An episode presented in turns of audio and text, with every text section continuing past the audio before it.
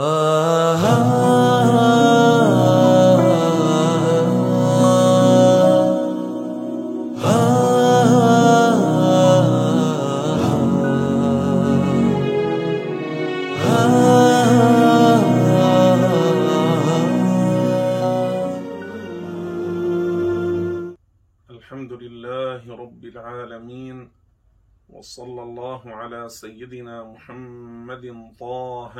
النبي الأمي الأمين العالي القدر العظيم الجاه وعلى آله وصحبه ومن والاه.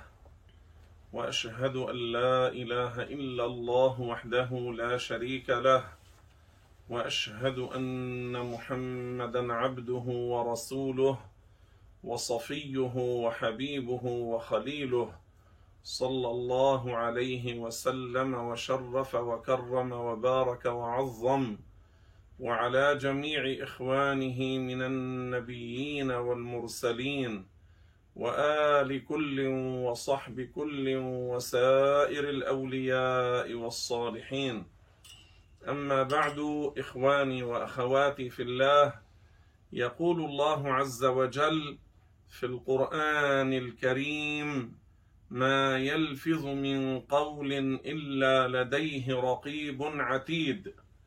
قال مولانا الشيخ المرشد المحدث الحافظ المجتهد المجدد الشيخ عبد الله الهرري رضي الله عنه وأرضاه في بيان أن من تكلم في القرآن بغير علم تكلم برأيه تكلم بهواه قال هذا يسجل عليه ويكتب ثم يعرض عليه يوم القيامة إن مات بلا توبة.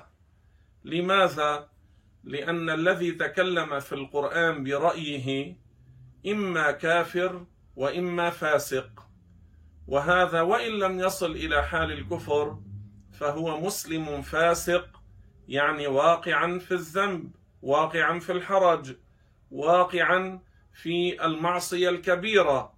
ثم إن مات بلا توبة هذا الذنب يستحق هذا الإنسان أن يعذب عليه يوم القيامة. فهذا سجل عليه كتبه عليه الملك ويعرض عليه يوم القيامة فيحزنه ذلك.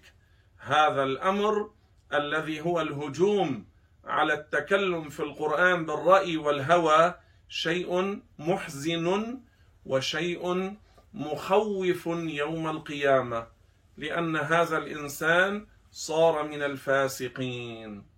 ومن الآيات التي يفسرها بعض الجهال بآرائهم بغير علم ويحرفون معناها ويقعون فيما هو كفر وضلال وتكذيب للإسلام ما يقوله المشبهة المجسمة في قول الله تعالى كل شيء هالك إلا وجهه قالوا وجه حقيقي وقالوا وجه على الحقيقة وهذا تشبيه لله بخلقه لأنهم عند قولهم وجه حقيقي أو له وجه على الحقيقة معناه هذا العضو هذا الحجم هذا الشكل هذه الصورة.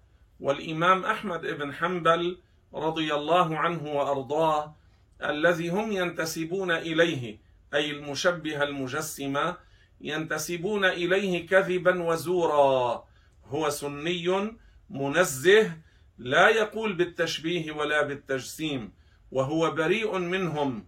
هذا الإمام أحمد يقول الله ليس له تخاطيط ويقول إن وجه الله ليس بجارحة.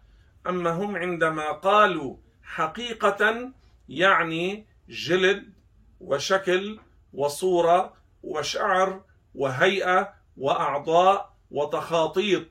هذا معنى قول المشبهه المجسمة حقيقة أو على الحقيقة. وهذه الكلمة على زعمهم حقيقة لا وجود لها لا في القرآن ولا في السنة النبوية ولا في إجماع الأمة الإسلامية.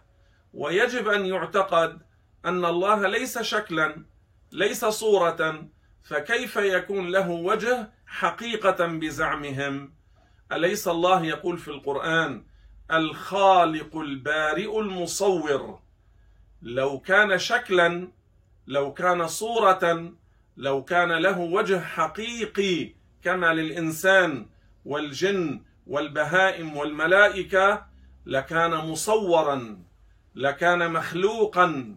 أما هو ماذا قال؟ الخالق البارئ المصور.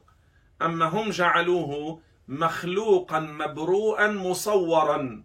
وهذا تكذيب للقرآن وتكذيب للآية الكريمة. فإذا الله تعالى ليس له شكل وليس له حجم ولا يشبه شيئا من كل خلقه فالذي له وجه حقيقي يعني مخلوق لأنه عندما يقال حقيقي يعني كهذا الوجه الذي هو مركب فينا.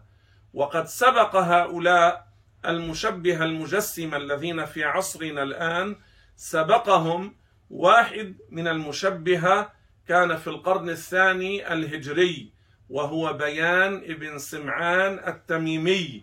ماذا قال والعياذ بالله من كفره؟ قال الله شيء وله وجه وكله يفنى إلا هذا القدر. قال كل شيء هالك إلا وجهه. قال الله كله يفنى إلا هذا القدر منه. جعل الله تعالى مخلوقا وكمية وجسدا وجسما وحجما ويفنى على زعمه قال إلا هذا القدر.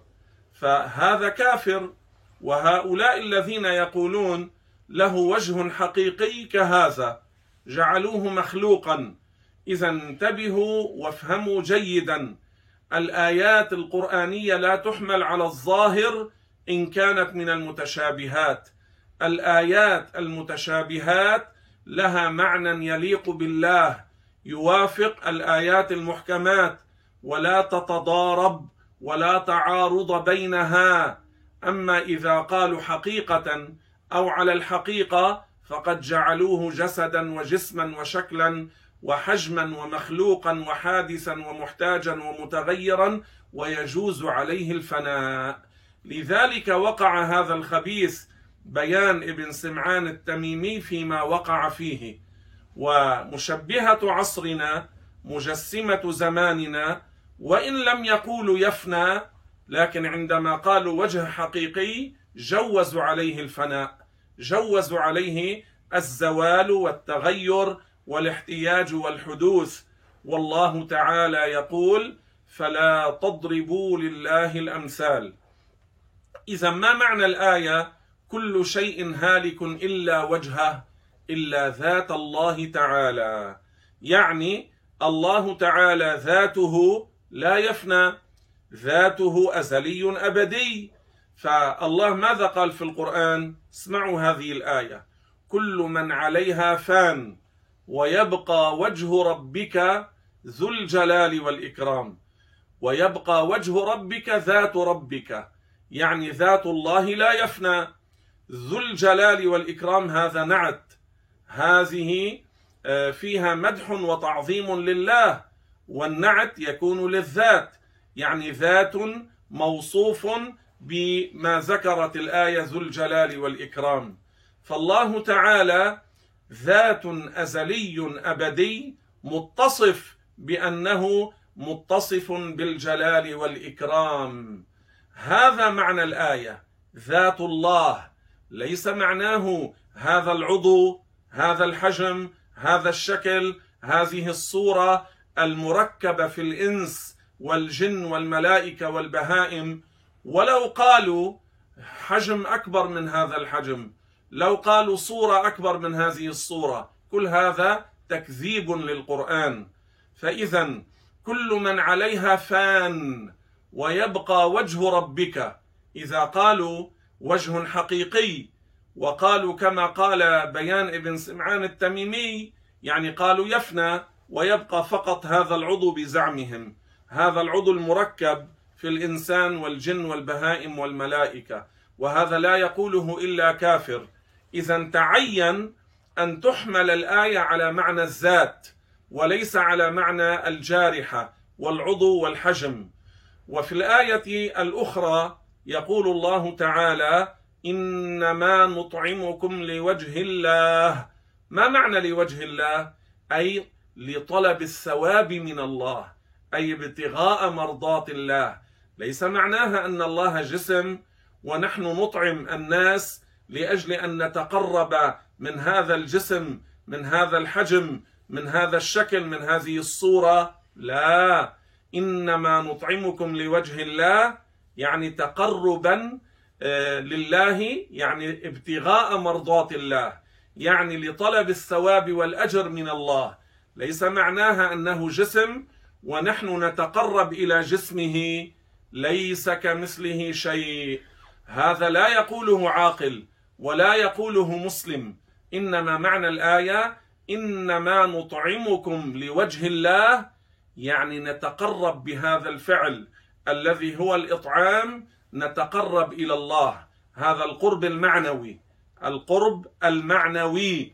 ليس معناه نتصل بذات الله أو نصل إلى جسم هو الله أو نصل إلى مكان الله فيه. حاشا وتنزه الله. ليس كمثله شيء. وهكذا في قول الله عز وجل في القرآن الكريم فأينما تولوا فثم وجه الله. وجه الله هنا في الآية قبلة الله. يعني إذا كنتم في السفر على الراحلة وأردتم أن تصلوا السنة صلاة النفل فهذه الوجهه هذا الاتجاه هذا المكان الذي أنتم متوجهون إليه هو قبلة لكم في صلاة النافلة في السفر على الراحلة. لاحظوا الآية. ولله المشرق والمغرب. ولله المشرق والمغرب. فأينما تولوا فثم وجه الله. أي فهنالك قبلة الله. أي فهذا المكان الذي توجهتم إليه هو قبلة لكم في صلاة النافلة. ليس في الطيارة كما يفعل بعض الجاهلين. ليس في البيت آه، وهو آه، قادرا على القيام فيصلي الفرض قاعدا. لا هذا ليس في الفرض وليس في الطائرة والسيارة. هذا في النفل يعني السنة يعني على الدابة على الراحلة. وأن يكون في السفر فهذه الوجهة هي قبلة لكم. ولله المشرق والمغرب. فأينما تولوا فثم وجه الله. فثم أي هنالكم. أي هذا المكان. هذه الوجهة هي قبله لكم في الصلاة. وليس معناه أن الله حال في هذه الجهة لأننا لو فرضنا مثلا آه، مئة مسافر وكل واحد إلى جهة ووجهة لو كان على ما تقوله المشبهة حقيقة هو في هذه الجهة وفي هذا المكان وكما يقول بعض الضلال على الظاهر وبلا تأويل فإذا كان مئة سافر اتجهوا إلى مئة مكان في السفر في وقت واحد ماذا يقول المجسمة؟ الله بذاته في هذه المئة جهة حاشا لله. الله موجود بلا مكان هو لا في مكان واحد ولا في كل الأماكن موجود بلا مكان. لكن هؤلاء المئة أينما توجهوا في الصلاة كما شرحنا صلاة النافلة في السفر على الراحلة هذه الجهات هي قبلة لهم في الصلاة. هذا معنى الآية ولله المشرق والمغرب فأينما تولوا فثم وجه الله قبلة الله. فالذي يفسر الوجه إذا أضيف إلى الله في القرآن أو في الحديث على معنى هذا الشكل أو العضو أو الجسم أو هذا القدر المركب في الإنس والجن والملائكة والبهائم أو قال حقيقي أو على الحقيقة فقد جعل الله مخلوقا له بداية تجوز عليه النهاية وجعله متغيرا وهذا تكذيب لرب العالمين. اذا انتبهوا إذا قرأتم أو سمعتم في القرآن أو في الحديث إضافة الوجه إلى الله فليس على الظاهر بل له معنى يليق بالله. فلا تضربوا لله الأمثال ليس كمثله شيء. كما شرحنا بعض الآيات بينا معناها وهناك آيات أخرى تقولون أيضا لها معنى يليق بالله وليست على الظاهر. والحمد لله رب العالمين. آه